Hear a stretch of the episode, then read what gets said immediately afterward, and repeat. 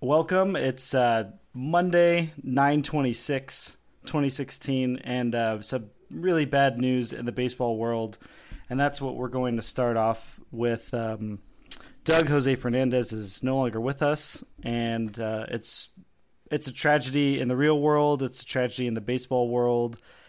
We are two goons who are probably not qualified to talk about it very much, but we need to. It's important, so let's try to.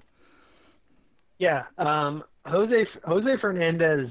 Not to say that any young the death of any young player wouldn't hurt. You know, when Oscar Taveras died uh, two years ago, that was that was really bad too, and he was younger than than Fernandez is now.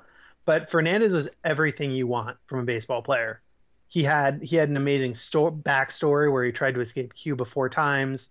Uh, he he just had this infectious joy on the field. He was incredible to watch. He was just this electric kind of presence on the field. He you could see him in the dugout laughing and having fun every day he was at the park and it's it really is just heartbreaking to lose him. Uh, just more with his story in terms of escaping, you know, his, his mother went overboard. They were on a small boat making their way, and he dove into the water to save her. He was separated from his grandmother for so long because of the escape um, and and coming over here and he finally got to, she finally got to see him pitch in person and and he had he cared about the game on top of that. I think a part that kind of adds in to all of this is you know i think we forget because they do make a lot of money.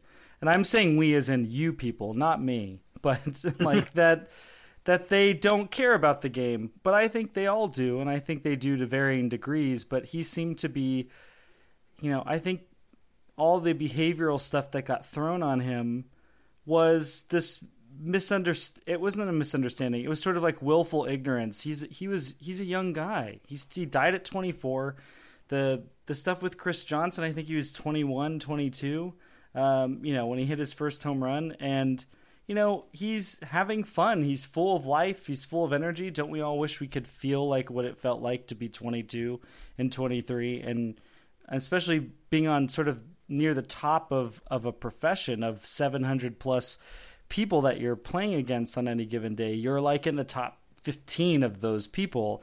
You know, that's pretty amazing when you're that age and his energy was directed towards the game. It wasn't like it was off-field stuff. It wasn't like he was engaging in in stuff that was untoward. It was on the field and it was exciting and and his talent, you know, Hall of Fame. You want to talk about, you know, you show see all that promise right up front, um, and you just wonder, you know, it's this. That's where the baseball sadness comes in. But in, he's touched every life that you know that has had the fortune of meeting him. From the sounds of it, Don Mattingly, a robot, uh, broke into tears talking about him yesterday.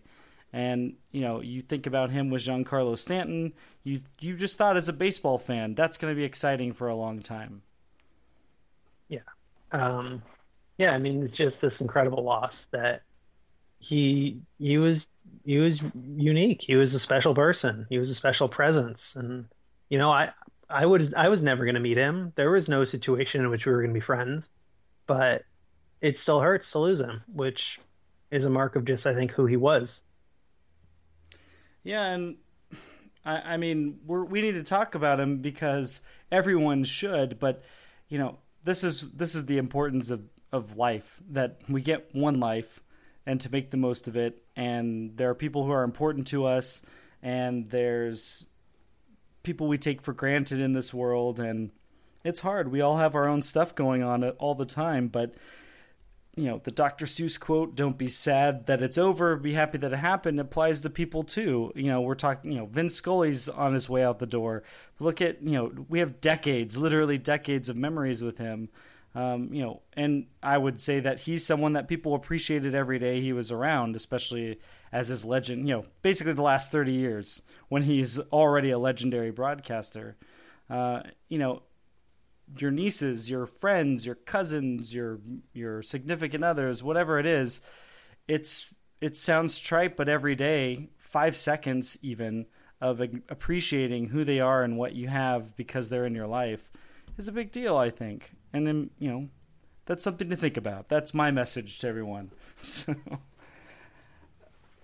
uh, he was uh, he was a. Uh, I mean, let's just focus on the talent for a second too. I mean, that fastball slider combination is is hard to match. Pedro Martinez said like that guy is the most talented guy since me, and and I I'm sure Pedro Martinez was going to say that to somebody at some point, but he saved it for Jose Fernandez, and you know, nasty guy, never wanted to face him. Um, and but at the same time, it was always that that appreciation of you know the Giants. They had him on the ropes. The I think the last time they faced him, and yeah, they didn't win that game. But you they, know, no, they did. That was the oh, Brandon okay. Crawford seven that's, hit game. That's right. That was the game. They had the lead, and then they blew it, and then they had to do all the yeah. comeback stuff. That's what happened. But they got to him, and it, it's sort of it's like a miracle already at, at the age that he was at and rec- coming back from Tommy John. And remember that when he had Tommy John surgery, it was like, oh my god, like it was like a day of mourning for baseball. Yeah, yeah, no, it was what are we going to do without him for for a year? Uh, and then the the if you haven't seen it, if you're not on Twitter a lot, and you're listening to the show, first of all, that's amazing. Thanks. Yeah, uh, wow. Thank you. Uh, but if you haven't seen it, there's a GIF that's been around for years now of Troy Tulowitzki, maybe only a couple of years, because I think it was right after Jose Fernandez came back. I could be wrong.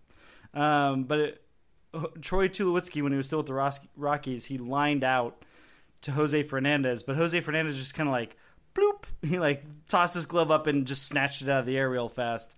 And Troy Tulowitzki looks at him and he goes, "Did you catch that?" And Jose Fernandez is just nodding with the, a grin going from ear to ear, and he's nodding, going, "Yes, yes, I did." And he's walking away. And then Troy, then that cuts back in this gif, and Troy Tulowitzki's like, "Huh?" and he was like you could tell Fernandez was even impressed by himself that he caught it. Yeah, and he was like, "Yeah, yeah, I caught it. it I it did." Was, yeah, it was that moment he had to. He knew he had to play it cool though, so it was that excited playing it cool. Like he couldn't yeah. just like pretend like, "Oh yeah, no big deal." He's like, "Yeah." uh, and you know, we take the take the time. There's so many there there as baseball's become even more vertically integrated or corporatized or whatever it is um, and I think for for the most part, it's great. But you know, it personalities have sort of been suppressed or margin. You know, I guess very bland and, and static for lots of reasons, not just the corporatization. I think the fact that these guys are basically athletes year round training, you know, they're not they're they're just very focused all the time. And here is a guy, he like Bryce Harper, for example, you know, they were part of this crop of they were young players kind of making it in before they had sort of been assimilated by the baseball Borg hive mind of how to be and how to play the game a certain way. Um, very buttoned up and Matt Williams like cracker. I mean, like a like a plain white cracker, like just like right. nothing, tasteless. The And and you know he was exciting and and it's it's I'm kind of leaning into the shock uh, of just like talking about him and and hopefully and also like Nick Adenhart. There's another young player. You know, when these things happen, it's just very shocking. Cory Lidle. You know, anytime these things happen, but you know what separates Jose Fernandez was like he was here, like we were we were seeing it, um, and and now it's it's gone. So. Um, I don't like saying rest in peace for people who have actually died because I feel like rest in peace is an incredibly trite thing to say. But, you know, Jose Fernandez, you'll be missed, and obviously many people care about you. And if some of them are somehow listening to this, uh, know that you're in my thoughts, and uh, and and I'm glad we got to see him. Yeah, I it it it hurts to have lost him, but at some point we will God, this is going to be so trite also. But at some point, we will recognize how lucky we were to have watched him. Yeah, and, and exposing Chris Johnson and Brian McCann for the pieces of garbage they are is fantastic. That's true. Uh, yeah, I mean, without without Jose Fernandez, even without all the rest of it, we people might still have a positive opinion of Brian McCann as a person. Uh, so that delta, that debt is incalculable. But it was a good like underscore of like, no, Troy Tulowitzki's a cool guy.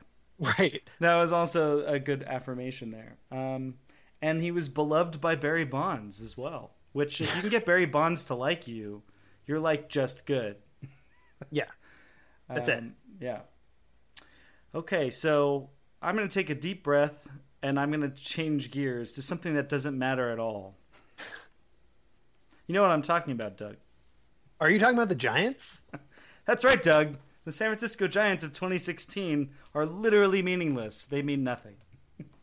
they they mean nothing. Yeah. Um, they are playing 500 ball over their last uh, 12 Four games. games. 12 games. No, all the way back. Just keep it going. Keep it yeah. rolling. Yeah. Uh, but they're bad. Yeah.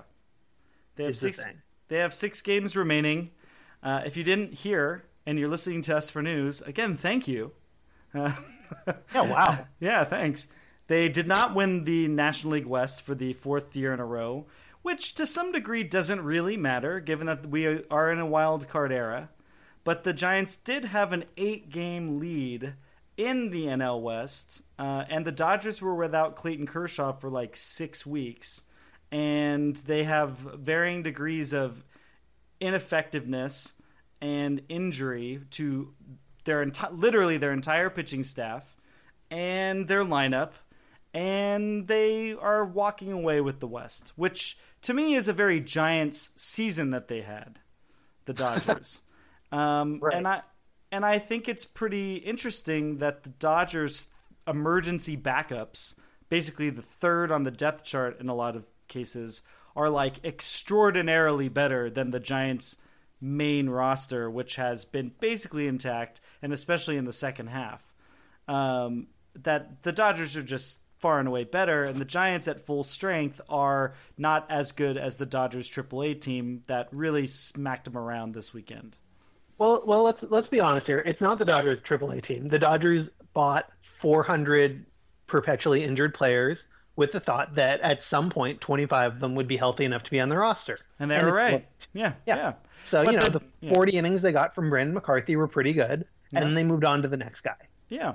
They uh the the five starts that they extracted from Bud Norris, not great, but they got that one good start from him, which was helpful because a win yeah. is a win.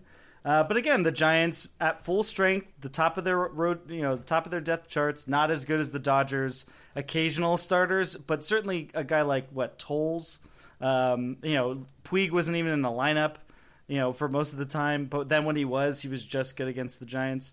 You know, uh, Yasmani Grandal in and out of effectiveness. You know, they better than the Giants. Also, the Padres AAA team better than the Giants. So that's yeah. something to think about. here, here, Brian. I have a question for you. Okay. Are the Giants done? No, Doug. The Giants are not done. Okay, I have another question for you. Are the What's Giants done? Yes, Doug. The Giants are done. So I made Brian. So I promised on Brian's behalf on Twitter that if a movie he's working on, Recollection, uh, won a won a poll, that uh, he would say the Giants weren't done. So that's what we just did. But the Giants are done. they are done. They are cooked. Um, they have six games left. Again, as I said, they all at home, which you'd think would be great. But uh, in the second half, the Giants are 11 and 18 at home. Um, they don't really win series anymore, and so they're not in a position to split, which they they do maybe a little bit more, but mostly they just lose. Um, the Rockies have played them tough. They're eight and eight against the Rockies. And then they've got the Dodgers coming in, and you know the Dodgers want to knock the Giants out of the playoffs if the Giants are still somehow in there. Yeah, uh, no, they do. Yeah. yeah, and you know it. If we go back since our last Croncast, and we look at all the games that happen, I feel like there's some question marks there, and I wonder what's going on because I think the general criticism uh, when I tried to get up there for the game against St. Louis on Friday the 16th, what I was hearing was, you know, Bochy in the bullpen, he's struggling with those matchups. Well, no one in the bullpen can get guys out at the right time. We've talked about this many times. Oh, Gearrin's good this time, but he's not good when we need him to be good. yeah, Garrett, they're all really good in like the seventh and eighth inning. Yeah. And then they're all just disasters in the ninth. So the bullpen, you know, and Derek Law since he's come back, he's been untrustworthy, and and the, so but then this gets into sort of the bigger issues. So I'll start small. Derek Law comes back. He gets pushed into the closer role or late inning relief guy, and he clearly doesn't look like he has it. And so he kind of he blows it. And now he tumbles all the way down to let's just find an inning for him where he can be confident. And in yesterday's game, he's he's relieving Ty Blach in the fourth inning, which is fine. I understand that. But then you have like Hunter Strickland has a bad closing experience, and now he's not closing. Like he's nowhere near the ninth inning. Santiago Casilla keeps coming back for the ninth inning. Joe Nathan, you know, Joe Nathan had a bad ninth inning, and he has not really had come even close to closing out games again. Romo has been shaky, but Romo's been sort of now the guy that they're gonna go to. It looks like, which I think is fine. But it's but then this gets into my idea of you know Bochy publicly stated, I am not taking Pagan out for late inning defense. Gorky Hernandez is a better defender at center, in center, and in left. He's probably the best outfielder, def- outfield defender out of all the Giants defenders actually right now. And we can maybe talk about Hunter Pence, but you know he's not coming into the game late. You know Gregor Blanco nowhere to be found coming in late in, into the game. You know Denard Span still leading off games because you know he, when he goes one for thirty, that one is a home run. But so that somehow justifies leaving him at the top of the order. Angel Pagan, we have talked about. We like him. He's had a decent season, but he's kind of fallen into a, a shallow grave. Uh, Brandon Belt's in. He's like eight feet under. Uh, and so now he's disappeared. But it it's weird that Bochy has really the fault. I feel like he has relied on Bochy's guys. He's he's done he's Vinny Castilla the last month of the season uh, in in a lot of ways, and I feel like that's almost as big an issue as the bullpen buttons he's pressing not really being connected to anything electrically. You know, I was trying to finish off that button analogy, but I feel like the guys thing hasn't worked out, and then I feel like it's there. I don't think you can deny that he's very big on his guys. I think that that is very telling. Then my last bigger point that Madison Bumgarner can't pitch deep into games anymore, and it's the second year in a row where that's been the case. And last year they were willing to come out and say we think the innings have caught up with him, and this year it's a little more amorphous. Although yeah, losing his mind, uh, Yasiel Puig for daring to run by him and then blowing a six nothing lead to the Padres, I really think it's not amorphous. I think it's pretty clear that Madison Bumgarner's been wearing down and something's wrong, and he's not. He can't go a full season uh, pitching near, uh, you know, pitching like an ace, which is strange. I don't know how to explain that. Um, I mean, it. You know, you look at that that little blow up, which was stupid. I think we can we can go on record as saying Madison Bumgarner is being stupid there. Incredibly stupid. Incredibly stupid fantastic. Yeah. Uh, but I would say that that might have been more of a product of frustration about the way the team was playing and the way that he wasn't doing as much as he could because you know he keeps he keeps giving up two runs when the other guy gives up one or his you know three Saturday Sunday his last start his last start which Saturday. the Giants won Saturday yeah. uh, he you know he gave up five runs in six innings, and that's just not good enough. But it's not. It might not be that he's breaking down. It might be that he's a giant, and all the giants suck. They really and, do. and you know he feels more pressure, and he puts more pressure on himself, and to try to carry the team. And you can't carry this team. This team is uncarryable. This team is, you know, you try to put them in a bag, and they're like poking holes in the bag and climbing out, and I don't know, throwing stuff all over the floor and then tripping on it because they're idiots. That yeah, they're just as a whole, they're just not that good. And I think some of that Puig blow up was frustration about that because, you know, he does Bumgarner does blow up at people for no reason. So I could be kind of projecting my own frustrations with the team, but he was very angry. Uh, after, even after he came out, you could yeah. tell that he was seething in the dugout, which you know I understand, especially when the Giants lost that game. Wasn't that fun? But oof, it's it's such a rough season that it's at some point you can almost see them giving up hope. Oh yeah, I think that's what's happened. I mean, the Giants are completely lifeless. The ball sounds like it's a wet fart off the bat. Um, they there's no life or energy to this entire team. This is where it gets tricky because uh, it I think it's easy for fans, and I'm going to include myself in this, to have to want to make some sort of moral judgment about the players. Ah, they've given up. They're millionaires. They don't care.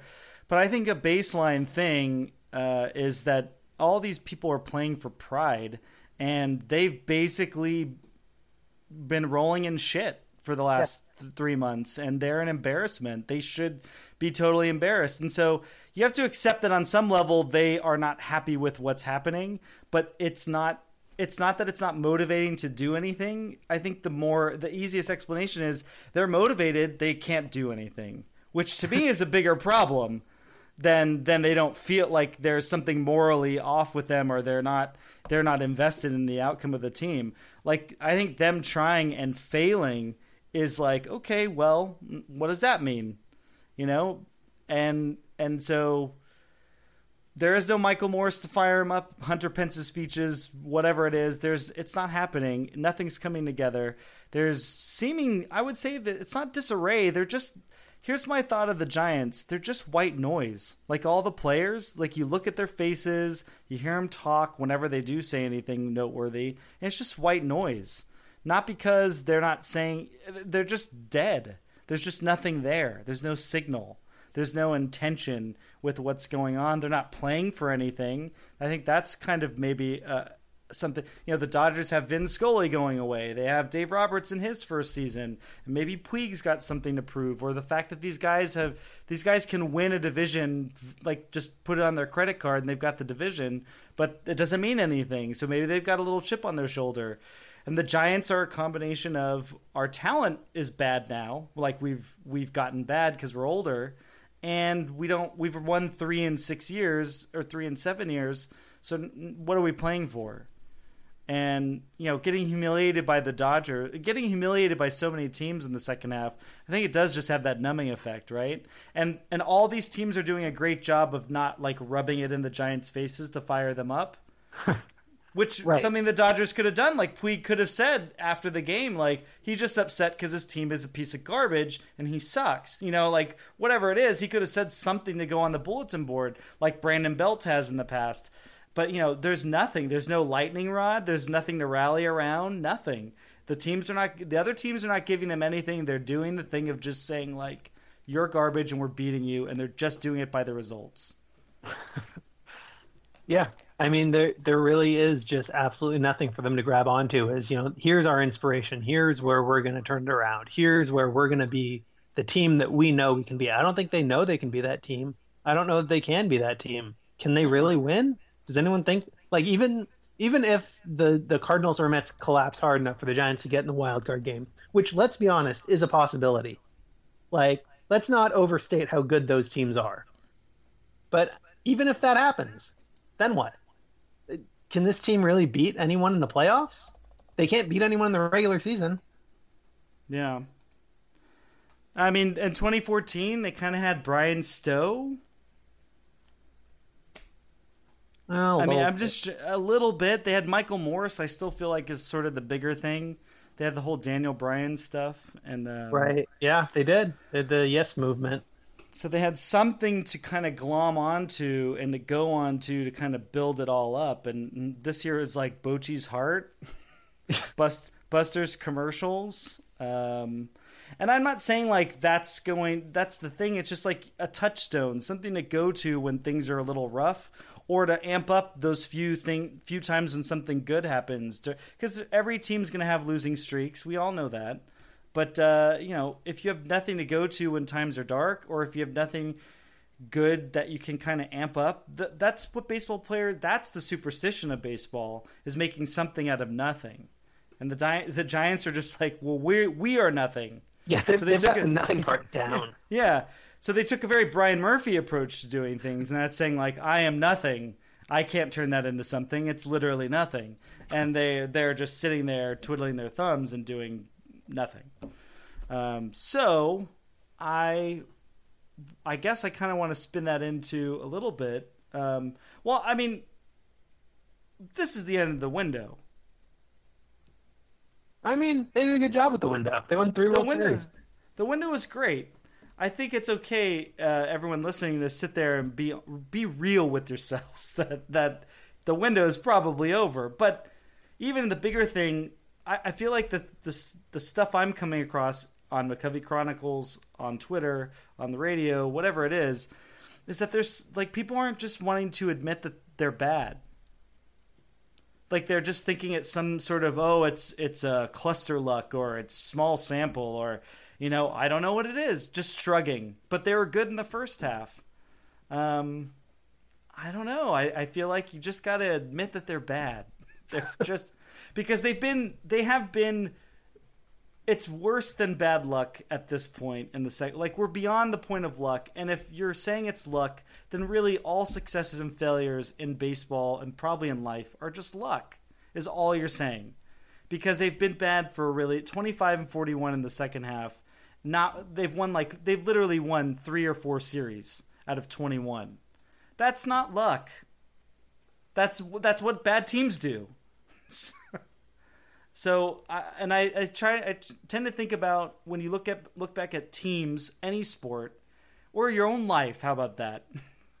what, what you you might be nice in your day to day thing, and you might get along well, but you still ultimately we're all defined by certain moments, certain instances, things that happen to you. And whatever it is, bad luck, good luck, if that's what it is, that starts to define you. So I'm going to limit it just to the 2016 team and separate it from the rest of the the the run here and just say this is a bad team. They're okay, yes, they've won more games than they've lost. Great. Okay, that's they can still be a bad team because the way that they they're like they're going to end the season, Doug, probably the worst team in baseball in, in the second half, right? Yeah. No, that's so that's very likely. So to me, if I was anywhere in the Bay Area, or you know, this is again. Here's the thing: I would think that they could rally around. It's kind of like the the dummies who carry the proudly the banner of "We're the deplorables," but really, just the Giants are the worst. They enter the 2017 season the worst team in baseball because they just like they were the world champions. They ended the season on top. They're ending the season on the bottom. Oh, but their first half. Well, we don't know if that first half was a fluke or not. It kind of feels like it was at this point. So that to me is the rallying cry. How did the Giants improve from being the best, te- the worst team in baseball, to get back to the playoffs? I guess is the bigger question. Um, that's what I'm looking at. I've seen nothing but instance their their first month they weren't so hot, and then they were good for basically two months, and then they were bad for the rest. So we're, basing twenty. We're, people want to hold on to two good months and say that's the season. I, I don't think that makes a lot of sense. Yeah. No, I mean to some extent, I, I understand where they're coming from because you're a team is really is not just what they do when they're bad. On the other hand, they've been so bad for so long that you wonder if this isn't a team that can be can be even what they were in the first half again. Maybe that's it. Maybe they had their dead cat bounce. Maybe if you remember Tim Hudson in 2014, great for the first half, not especially good for the second half. Disaster in 2015, and maybe right. that's what we're looking at. Yeah, and something like um, oh, I forgot what I was going to say. It doesn't matter. It's all bad. but you know, you look at it and you you go, well, what can they do? Well, let's just take a moment because really, the, I feel like the focus of this croncast is, you know, let's just put this season, which is over, in perspective, um, and and just say, you know, like this is the what I'm thinking about. What are the positives the Giants can take away from this? from 2016?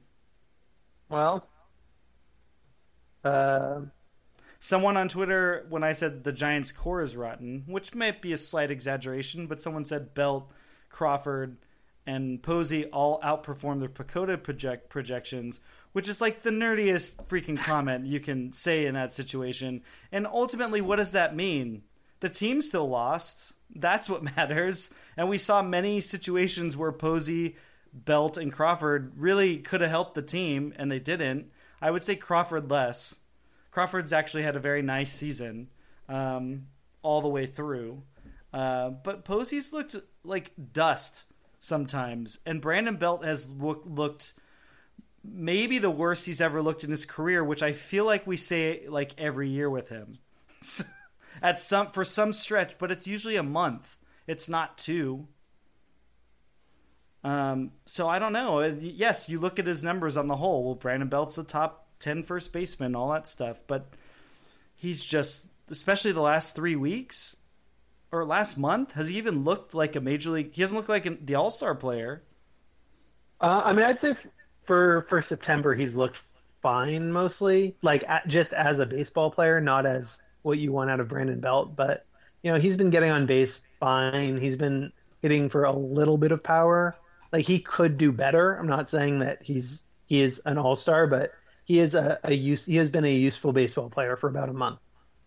I think um, you take I think you take that that core that I set, those three names, and you go, okay, great. Now let's let's get some players to have them be around because that's what I'm kind of thinking is like they need someone who can accidentally knock a ball out of the park. You know, Ryan Schimpf hits home runs. I'm like, no one on the Giants can hit a home run like that. No one has that power on the team. Uh, maybe they did, but where did it go? Is that joke about the strength and conditioning coach not as much of a joke? I mean, that's been there from the very beginning. If we want to do a callback here, you know, they've kind of given up on that one lately. So right. Well, when you legitimately suck, it's not a joke anymore. so I, I so I guess you know for t- for next year, what is there really to say like, or from this year, what's there to say? That's great. I can't wait to see more of that. I mean, it's if you look at the offense, it's it's been Joe Panik. It's been to an extent Hunter Pence. Uh, it's Hunter been, Hunter Pence you know, has been bad. Hunter Pence has been bad. Joe Panik has been god awful. Yeah. Uh, even you know even before he got hurt, he was only okay, and since he's gotten back from that injury, he's been terrible. Hold on, are you getting? Joe Panik's. Well, I think he used to hit the ball harder than he even. That, yeah. Since he's been back, he's not even hitting the ball hard. Yeah, he's uh, he's doing nothing right. And Joe Panik is tough. You know, he's played in 120 game, 121 games this year, and just so that's the most. And I feel like it's a combination of the league is learning him. People are, you know, pe- he's basically playing more. It was always kind of a shock how well he did so quickly because he did he kind of played well and maybe a little bit better than what he was ever thought or projected to be. And then injuries, so some version of injuries, scouting, and just regression to a mean we hadn't yet seen could all be factors in this, and I'm willing to say that. But yeah, Panik's been bad. I think Eduardo Nunez has sort of stabilized into what he could be, and maybe next year we might see some some actual hot, like really hot streaks from him. I think he's capable of that. But I think he's a great defender, and he's got speed, which the Giants don't really have a ton of, which is great. Um, I mean, yeah, people people focus on on Matt Duffy, but Honestly, Nunez has been better this year than Nunez Duffy is was. better. Yeah, Nunez is better. There's no question. Nunez is a better player. I mean, he has 40 stolen bases, which I'm pretty sure is double the rest of the team. Yeah. Um, you know, you look at the outfield. No Pagan next year, which is great. But is Mac Williamson going to get a chance?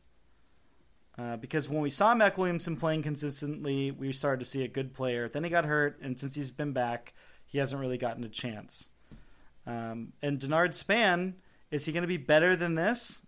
I think it's not a guarantee that he will be. Yeah, I mean, I it's hard to say. He's getting old. He he had that hip injury last year, and who knows if he ever really recovered from it. I'm not I mean, sure. He's yeah, I don't think he steals. He doesn't steal bases anymore. His on base percentage is extraordinarily okay. I think if he was batting eighth, maybe, and the Giants had a bit, you know, if Nunez led off, maybe we would see some, you know, something a little more dynamic happening there, um, offensively.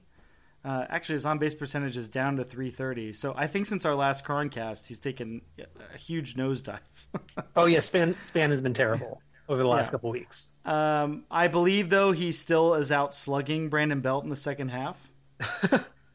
I'm not kidding. So I I'm gonna sit here and, and look it up while I while I talk here. But you know, Hunter Pence is probably career wise. It's funny. It's it's not funny. It's scary to think this. Hunter Pence's career is almost over. Someone said in McCovey Chronicles the other day. I can't remember. I think it was L Person. I think L Person said uh, in between snooty comments about television tastes. He said uh, that Buster Posey's career is half over, which is completely true and is also weird to say out loud and think. Yeah, I mean that's uh, the the Giants might extend that through playing him at first base at some point, but apparently not anytime soon since Belt has uh five more years. Was it a five year extension or a five year contract? I don't remember. Uh, it might have been a five year extension yeah. or five year contract. Uh, anyway, the um, the so Belt has four or five years left for the Giants. Yes. Probably five. well, I'm bringing up his. I'm bringing him up right now. He's signed through 2021. Okay, so five more years after this. Five year. more years, yeah. So let's let's get into his splits real quick it's, here. Span has a better slugging percentage in the second half still. Yeah, he's Belt. out slugging. He's out slugging Brandon Belt, and Denard Span is is not slugging terribly high. Yeah. Um, so the Giants don't have any power, um, and this year the contact train uh, didn't really work in their favor. Which to some degree, I'm kind of like, all right, I can see how you build the team around high contact, you're going to get p- potentially these years where like the batting average on balls in play are a little fluky and you get unlucky and that adversely affects the offense. Makes sense, right? They're not even hitting the ball hard. Yeah, they're not they're not doing any of the things you need to do to have success. And I don't I don't know what the answer is. I don't know the Giants know what the answer is. I don't know that there is an answer. Maybe so, they need different yeah. players. Right which they can't really do anything with that. They've just got to kind of write out these contracts that they have. There's not a lot they can change. Maybe trading think, Joe Panik for Andrew Miller would have been a bargain. That's the that's the thing. If folks, if you hadn't read that, John Heyman reports that the Yankees looked at the Giants' entire organization and and basically as a joke, they just said, "Fine, give us Joe Panik," and that's the only one we'd want. And the Giants balked at that. Now I think we would we would have probably done that deal knowing it would have screwed them going forward. But would it? I mean, they're not getting rid of Ehire Adrianza anytime soon, and they're not getting rid of Tel- Kelby Tomlinson. So there's your second base. So. And then, I mean, and then what would have happened is Duffy would have come back. Who knows if he would have still had to have surgery though? But and Nunez could have played second. Or yeah, and Nunez could have played second. Or you could have still done all the those moves, and you still would have done you would have done another move. Yeah could have done that as well. Uh, oh well, we'll never know. We and who knows? As Grant points out, just because they got Andrew Miller doesn't mean that all those key blown saves wouldn't have been blown saves. Maybe but... maybe, maybe Andrew Miller is a conformist, and he says, "Well, if if it's the cool thing to do." Yeah, or just that whole thing of whoever's pitching the ninth and whoever's hitting third this year on the Giants is cursed. It's like the second baseman left field thing the alien that's infected those positions the last five or six years has spread, changed into number three spot and uh, and and closer. Yeah, because Pagan has stayed healthy for most of the year, and Panik played 120 games, 121 games. so basically, the and the Giants have a little tiny bit of depth depth in second base so really, maybe that's what happened. The Giants fixed their problem, but there's always going to be two problem spots on the roster somewhere that's always going to move around. Maybe that's what they did. I don't know. Those, that's like the worst place for those two to be in, though. Right? like, oh, the, the curse spots are the one are, is the main drives in the runs and the one that gets the last three outs of the game. That's the worst spots to be cursed in. So, yeah, those, those, are the worst. Those are bad ones. yeah. Uh, I guess the other thing, um, real quick, or, or, also to look forward to next year, is Johnny Cueto. Johnny Cueto is delightful. Uh, our final year with Johnny Cueto. Yep, and good for him uh, for getting out and getting yeah, more money. Absolutely. And I still think, hey, the Giants in the offseason, if they're really aggressive, they might be able to move him for something. You know, whether they move Belt, Panik, Cueto, anyone they were to move this year, it's going to be for pennies on the dollar. But at least if you're moving Cueto, you're doing it, you know, that team might give a tiny little bit back because they're getting the full year with him.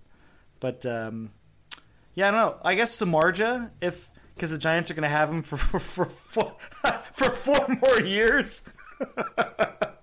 um, that you know Samardzija looking you know kind of salvaging his season.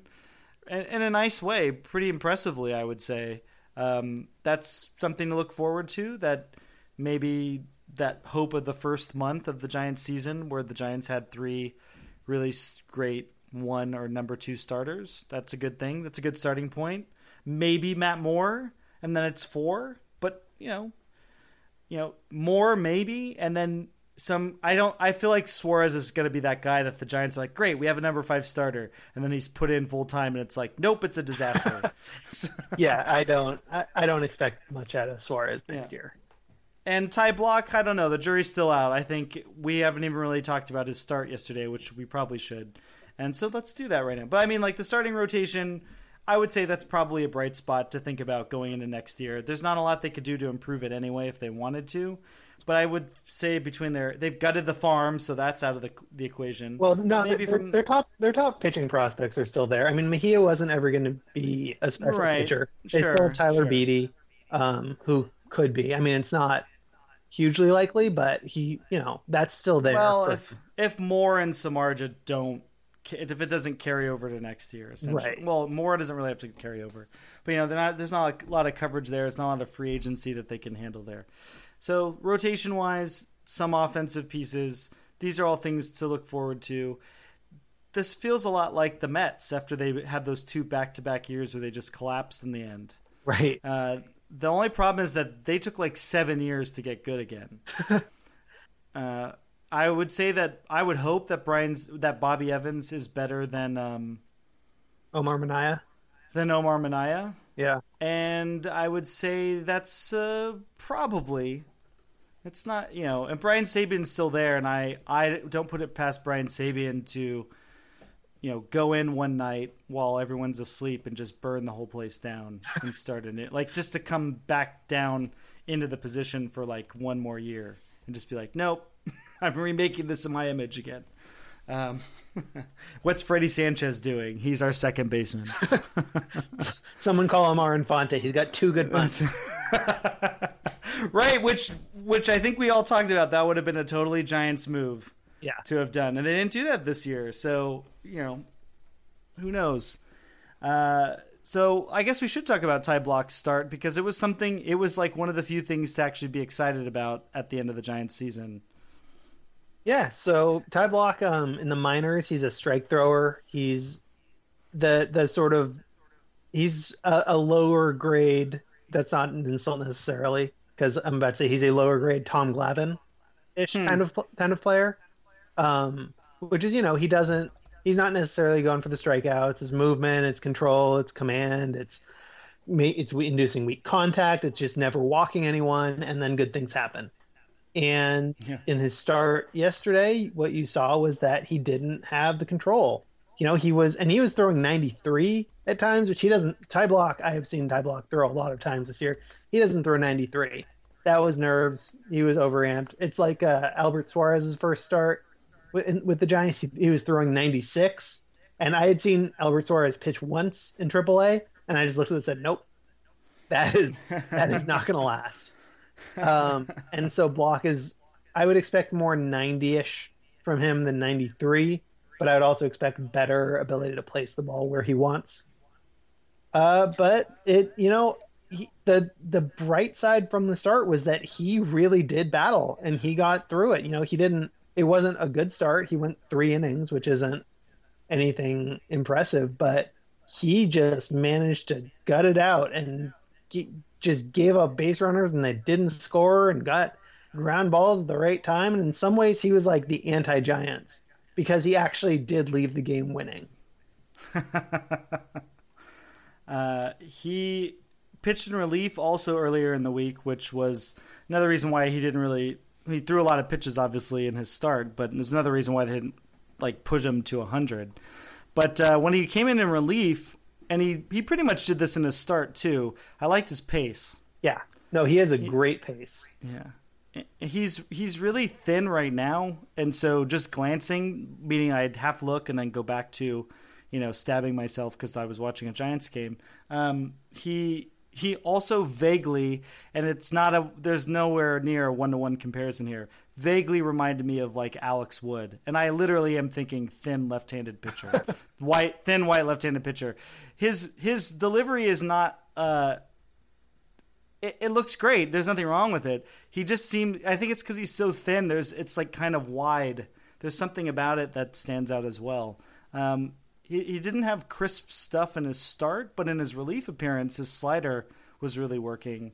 Uh, it looked really good. Or is it a curveball? I guess it's a it's a sharp curve. Uh, maybe. I mean, his his changeup is the the best pitch. It might be a slider. I'm not sure. Brooks baseball wasn't working earlier when I was just checking it, so. But in his uh, but in his relief appearance, the pace plus just it was diving out of the strike zone. I mean, they were not even close to the strike zone, but you know it was still fooling hitters. Uh, and I think a combination of not getting a couple of close calls, Trevor Brown not being quite as good of a pitch framer as Buster Posey, and yeah, the nerves and all that stuff, and the fact that the Padres AAA team is better than the Giants major league team, I think it was all just kind of like you know a, a perfect storm of he's going to throw a lot of pitches. Also, Wil Myers in the third inning, I think worked a 14 or 15 pitch at bat. Just kept fouling off pitches, and you know Blach does not have a second level on his fastball, and even by that point, he was topping out at 90, 91. You are not going to go go high on on Wil Myers, but I liked that he was challenging him in because usually you see a call up and he just nibbles and stays away. He was going in, and on Wil Myers, I feel like that's a good strategy because people pitch him away and he's able to launch them. Uh, and so it seemed like he caught Myers by surprise uh, by going in, like not he was busting him, trying to bust him in on the hands, but just the fact that he was throwing inside at all was seemed to keep Myers off balance a little bit. Yeah, no, was, that was that was exciting, and he did in the end strike Wil Myers out. So yeah, and so between it's you know Suarez is a little bit more of the typical nibble nibble nibble guy, but he he throws a little bit harder. His pitches feel look I should say a little bit heavier, uh, and he's got that curveball. Uh, but I still like that he's able to challenge hitters occasionally too.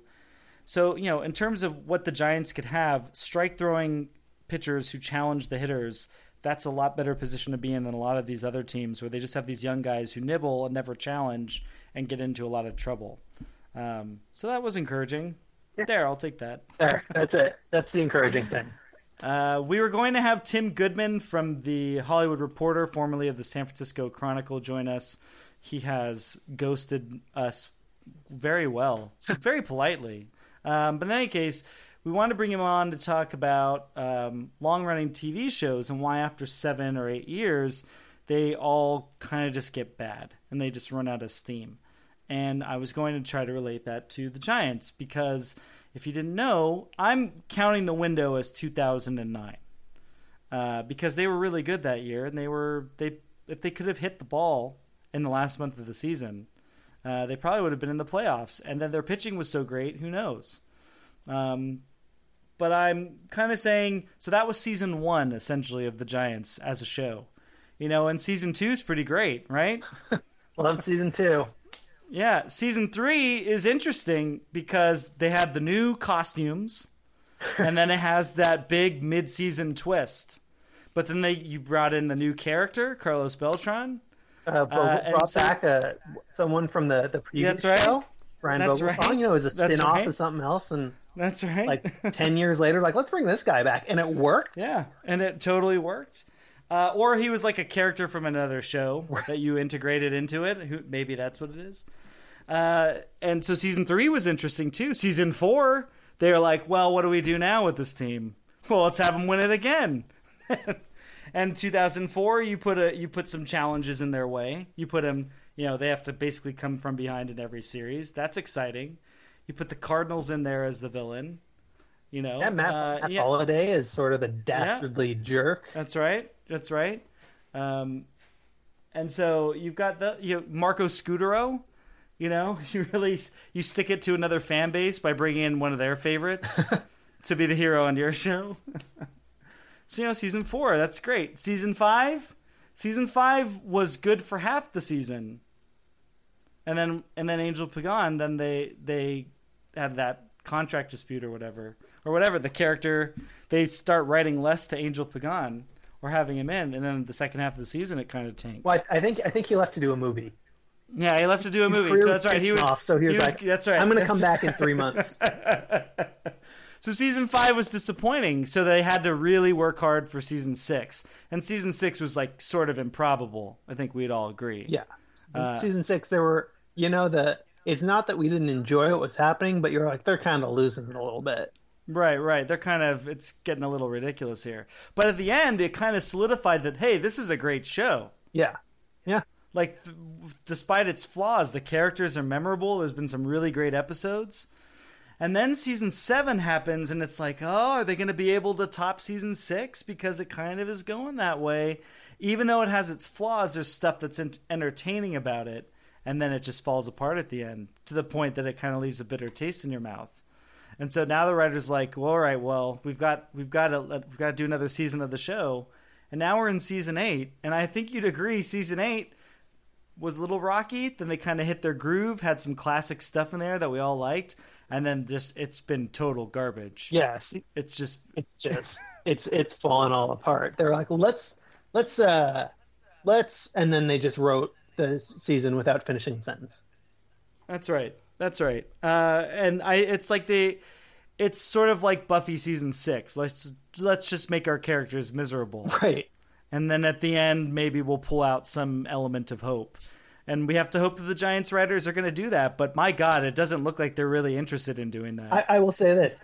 If uh, if i'm trying to think who is the most unlikely one not not unlikely the most appropriate one to do it. If brandon belt pulls out a yellow crayon in the in the middle of like the third inning on sunday i'm in. I'm all in. Okay. I'm like you know what? If something if something entertaining happens, the Giants are finally entertaining. So that's what we're kind of looking at, folks. I mean, the Giants have had a good run if you just look back at it. So, as someone who follows the team but has a lot going on elsewhere, elsewhere in my life, and Doug, you're the same. Like we write about the Giants, we watch the Giants. It's frustrating. I'm spending three, three and a half hours. I'm not even Grant in this case, where I'm writing up most of these games. But just think about it. Yeah. No, you know, we're spending we're investing in a lot of time and they're not going to be good for a while. What is the point? We have all these great memories. We do. I mean, if if yeah, I don't I'm not quite as sold that they're not going to be good for a while. I think it's entirely possible that they are, but they're they need to figure out what went wrong, and I'm not sure that they know. Like I'm not sure I know. I'm not sure anyone knows really. Um, but they they have to fix it, it seems like the hitting just doesn't believe in the bullpen, and the bullpen sort of collapses sometimes, and then it just it all adds up to a, a picture of a team that just can't do anything right, and they need to they need to figure out confidence. I guess they need to figure out something, whatever it is that went wrong. I, I know it's it's pretty obvious say they should fix what went wrong, but I'm not sure anyone knows. And so I think everyone has a hand in yeah. it. Yeah. Everyone's to blame. Everyone's uh, in these I mean because I I love what you said. I think the the offense doesn't trust the bullpen or the pitching to finish it out. So maybe they press a little bit harder. But then they also are just in on top of pressing, it's just harder. You know, people have scouted them. Their bat speeds have slowed down. Maybe they're dealing with nagging injuries. Who knows? But it's it's it's a struggle to score. Bochy is take got to take the rap here for running Santiago Casilla out there repeatedly and making pitching changes just because the book says it is it's good to do so. I mean, it's kind of funny that the Giants have lost some crucial games because of matchups and defensive shifts. Yeah. Uh, it's it's this is not me saying like and that's why sabermetrics sucks. I'm just saying the uh, the argument that you're going to win more games than you lose, I'm like I agree with that because on the whole that's true, but it's also kind of like well, driving a car is or flying in an airplane is more is safer than driving a car. Yeah, but when there's a plane crash, everybody dies. so it's a little bit different than that, but it's essentially, you know, the Giants have been bit you know, they can't win if they try. They can't win if they don't try. It's just nothing works. But Bochy's pitching decisions, you know, aren't always going to work. And when you make more of them, probably you're going to run into more where they don't work. So he's got to accept some responsibility. The front office for not, you know, if the game, if they close out some of these big games in the second half, yeah, maybe it has a ripple effect confidence wise. Yeah, maybe, I mean, maybe maybe the hitters start believing in the team again. Maybe they think, maybe they start thinking, I don't have to be a hero. I don't have to try to hit hit every ball out and then just roll every ball over weakly to second base. I'm assuming these hitters yeah, are all left-handed. Right. So cynically, I would also add in that uh, it's possible that oh well, Bochy's never going to pull Casilla from that spot no matter what he does. So maybe I don't have to try as hard if I'm struggling, or I don't have to worry about it as much because it seems like panic is a good uh, worry, anxiety is what baseball players sort of thrive on. That they all seem anxious, amped up, and if they don't really fear they're going to lose their jobs, that could have that could also be another thing where they're.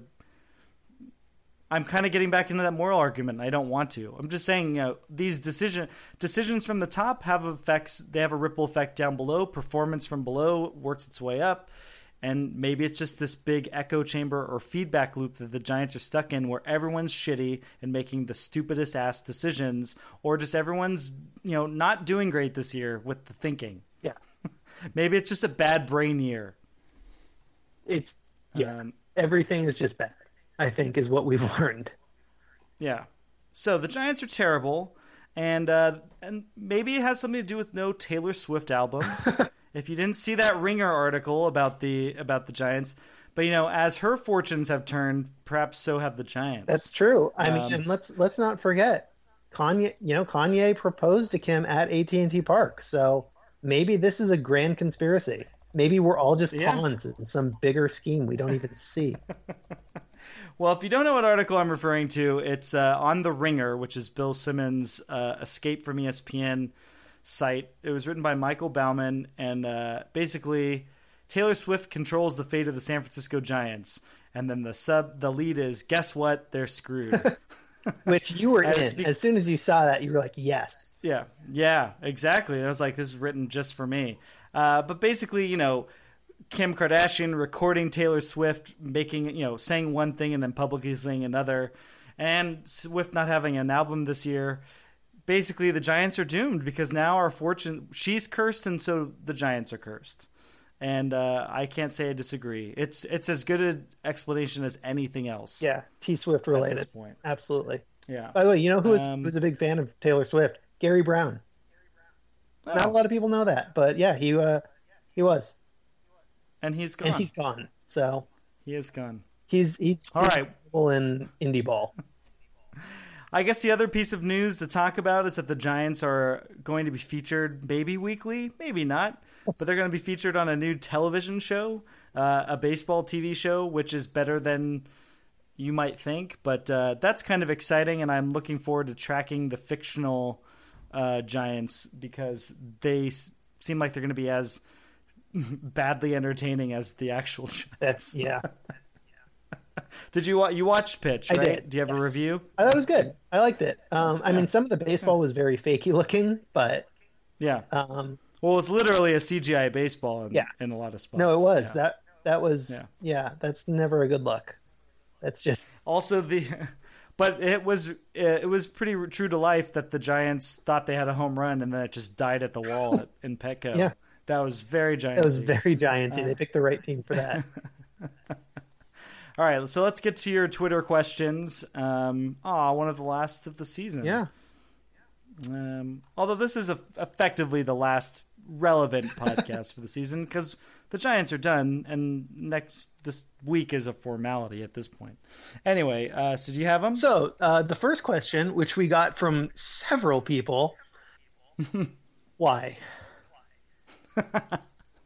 Guys, we, we don't tried, know we tried very hard to give all the possibilities. But w- when it comes down to it, we we, we don't we don't know. Yeah. Uh, for once, though, we are probably closer to the truth than than we know because even the people behind the scenes don't know. That's yeah, that's absolutely true. So and and we are here on this Croncast are a big believer that the people at you know we know that the people in the front office know way more than we do, but not this year. No, no, not this year.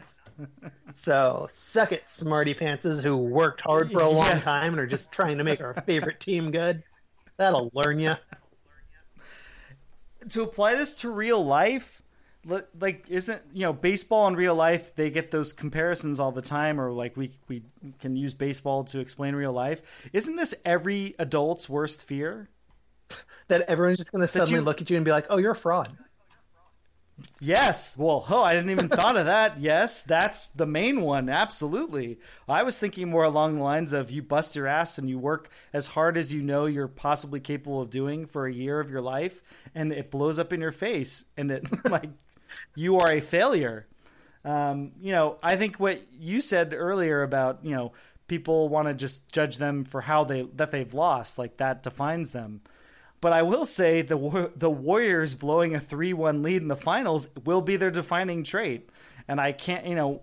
30 years from now, if I'm alive, which maybe I won't be, maybe you won't be. I don't know, Doug. Um, Self driving cars, who knows? um, but, uh, you know, you look back at the 2016 Giants, this is going to be that's what they're going to be known for. They're going to be known for being the best team at the All Star break and having an eight game lead in the NL West and not making the playoffs. I mean, there there is a way to fix that though, and the way to fix that is to win in the future. People like p- people remem- will remember that team, but they will also not care that much if they win at some point. Unless it's the last time the Giants are in playoff contention for 30 years, which is also a possibility. Right, but I mean, remember the the Red Sox had that enormous collapse in 2011, uh, and no one talks about it now because they won two years later. Then- that's right. Uh, the That's and right. by the way, no one also talks about the Braves collapse that year, which was worse probably. The Braves are such a catastrophe, though. I mean, that they then went on to have the Kimbrel uh, disaster Yeah, when they when they got back to the playoffs. Then they they choked it away. That then and uh, and now they're irrelevant and they're bilking taxpayers out of hundreds of millions of dollars. Yeah. So I guess then Giants. All right, Giants. If this is the way you want to play it, now you just have to win the World Series in the next two years. I think that's fair. That's a fair thing to do. Yeah. There's your next article, Doug. All right, Giants. Here, I've reached the stage of bargaining. You can blow the season and be a complete embarrassment to the organization and the city. All you have to do is win the World Series in the next 48 months. Yeah. So- or or 24 months. So cl- clock's ticking. yeah, yeah. Uh, all right. What's our next question? Next question comes from Nat at Nato. He asks, uh, McCovey Chronicles' own Nato. He is better than us. He asks, when does basketball start? Nato, you're a Warriors fan. You shouldn't want want it to start. No, he should not. Because the Warriors could take a step back too. um, yeah. Um, I mean, and then if you're a Sacramento Kings fan, I kind of just want to pause Doug and I speaking and just put in a laugh track for two minutes because only in the only in the NBA is that like you know certain teams are never gonna do, like the Milwaukee Bucks are never winning an NBA championship. The Sacramento Kings are never winning an NBA championship. it's never happened. well, you know that in hockey too. The Sharks are never winning a championship. The sh- the Sharks getting there. I mean, yeah, the Sharks had to be. Someone had to lose. so yeah, that's true. The Sharks will probably never win either. I, I liked the Sharks though because I I think most of us would take an Atlanta Braves like well at least you're in the playoffs every year. Right. You know you've built you've built an organization that can do that, and I feel like the Sharks the Sharks you know self immolated themselves you know self immolated because they're like ah we're chokers and they just blew it up, but they're right back to it now, and they're they're a talented organization.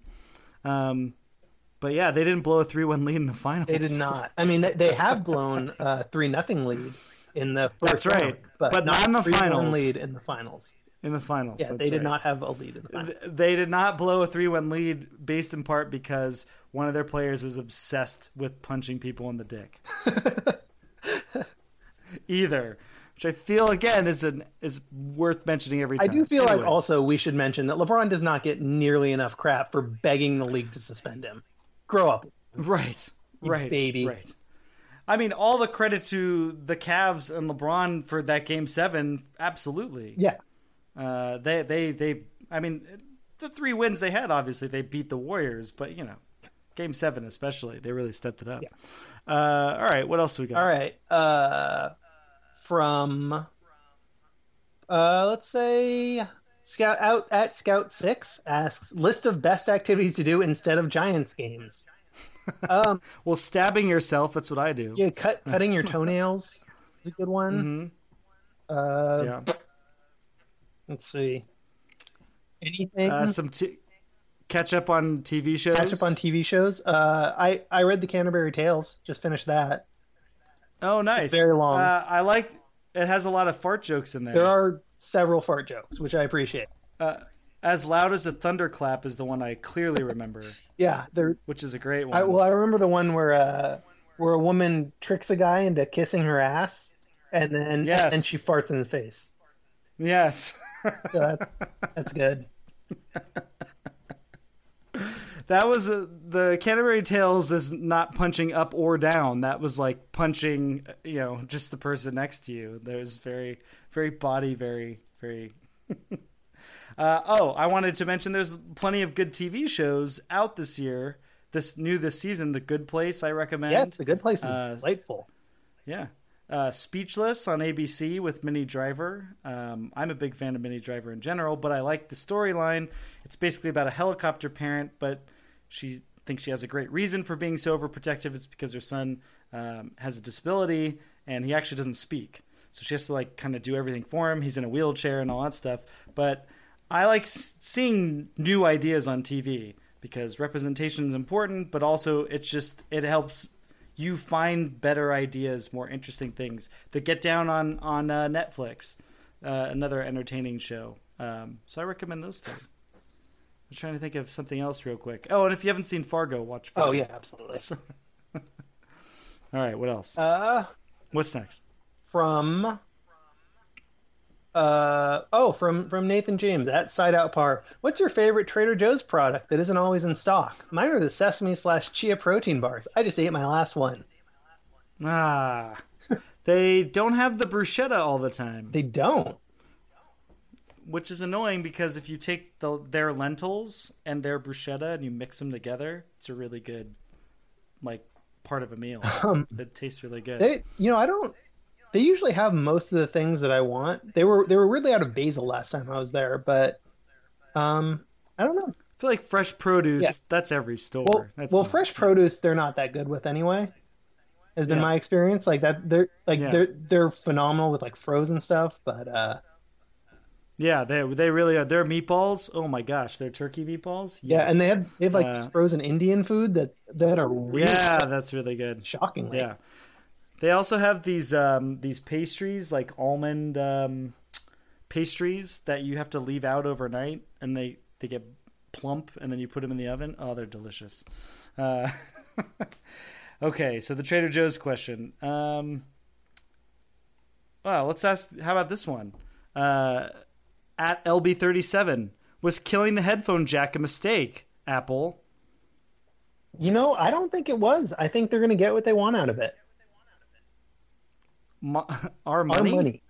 I mean, not not my money because uh, I would rather be uncomfortable than give them money for something that I don't like. Well, that's the only thing. I yeah, like just on principle. I'm yeah, I'm not doing it because of on principle and but so that to me it's it's a mistake because now I have to go back to Android. Which oh, that's the other thing. I already use an Android, so it doesn't really yeah. affect me.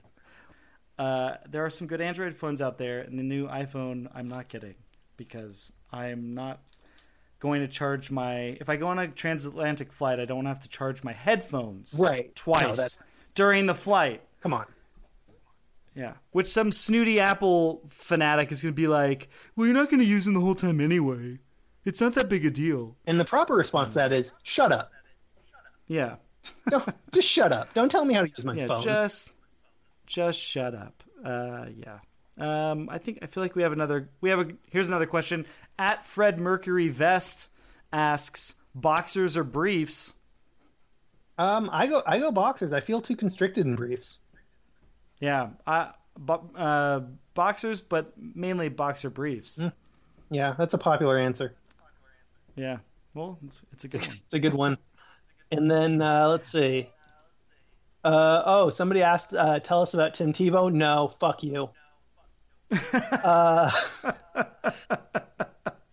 Well, I have some. I have a thought on that. Okay. Who cares? Stop making a big deal out of it. It's not a big deal.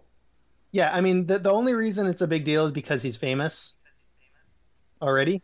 Yeah, I mean, I don't feel like he's taking someone's job. He has the right to work wherever he wants, and someone's willing to pay him for it. I don't see what the big deal is. He's going to make it or not. If he makes it to the big leagues, it's not because it's of his name. Right. That's not how it works. And I don't think even I don't think a team, even the Mets, would sign him just because of who he is. Well, there you have it. Somebody actually proclaiming faith in the Mets. I'm just saying, like, even the Mets would not spend money on someone who's just like, what is he going to do for them in the minor league system? He will sell jerseys. Will he? Yes, he's already But selling jerseys. How does that help the Mets? Is what I'm saying. It helps the minor league team. No, he, he Mets jerseys on the Mets store. Well, that's Craven, but even then, it's like it's so they're they're gonna. It seems like they're going to break even on the transaction then, but maybe even not because they're gonna have to, you know, per diem and all that stuff. Yeah, I, don't. know. I don't know. It just seems like people are. I feel like making a big deal out of it either way is stupid. I'm just not sure why I'm expected to care. Yes. But someone asked the question, Doug, so we had to care in that moment. Moving on. Okay. um, and then Rob Rob Hayner asked, "What's the greatest TV show of all time?" I have to give the white guy answer here. Well, it's The Wire, but I can explain why. But I would say The Wire. The Wire and Mad Men and Breaking Bad are three of the greatest TV shows ever made. Okay. Uh, I was gonna say the Secret Diary of Desmond Pfeiffer. It's Desmond Pfeiffer, Yes. so um, that's that's a good UPN cut. That is. Uh, I believe that show came on after Homeboys from Outer Space. It, it might have. I mean, the it it's it's tough to remember. There are so many good UPN shows that. The UPN Tuesday night lineup, or maybe that was Thursday night. I can't quite remember. yeah. Uh, yeah. I mean, The Wire is the closest that we have to. It plays like a documentary in a lot of ways. I guess I should say stylistically, it feels very real, even though it is clearly scripted and written and you know dramatized and whatever. But it it respects all the characters in the show and it fleshes, it fully develops even the side characters who somehow then become important like two seasons later. You know, everyone gets a moment. We have an idea of who everyone is, um, and it treats good guys, bad guys, however you want to define them. It just treats them as human beings, and it's all they're all three dimensional, and it, it's great, and it's it's powerful, and it's Yeah. emotional. No, that's. I, I mean, that that is obviously the answer. Yeah.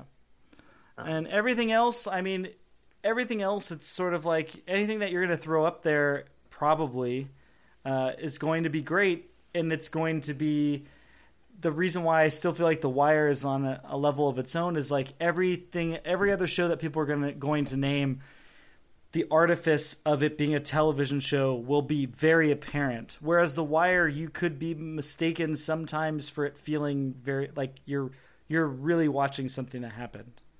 Um, and I feel like that's just the biggest difference is that it's able to cross straddle that line between the two. Also, season four is devastating and and it's really sad. So That's true. Yeah. it's it's really tough. Man, poor Randy. Yeah. This uh this has been kind of, you know, this is this giant season has been as close to season 4 of The Wire. In a way, we're all Randy, That's right. but not Uh, in the British way.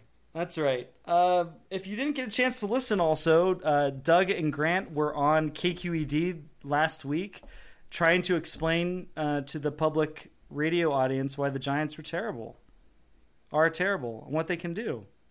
So We were- listen to that. Yes, go listen to that. It Go was listen fun. to that. Yeah. Uh, search KQED and Doug Brazzoni. That'll come up. uh, all right. Where can they find you online if they want to at you and say you're you sound really interesting? I would like you to come onto my show. Uh, you can find me online uh, on Twitter at Moonwalk McFly. Brian, what where can they find you? Well, they they can find me in an alleyway crying and trying to smash my head open with a garbage can because of the Giants. That's where they can find me. No, yeah, er, place. Yeah, every sixth day on the alleyway filled with trash called Twitter. um, so there we go. We'll be back next week to uh, recap the end of the Giants season uh, officially, but also we'll have a special guest and we will we'll talk about something better. So, uh, thanks for listening, and again, hug your loved ones, appreciate what you have, and um, and thanks again for appreciating us because we wouldn't keep doing this if you didn't. Thank you. All right. Good night.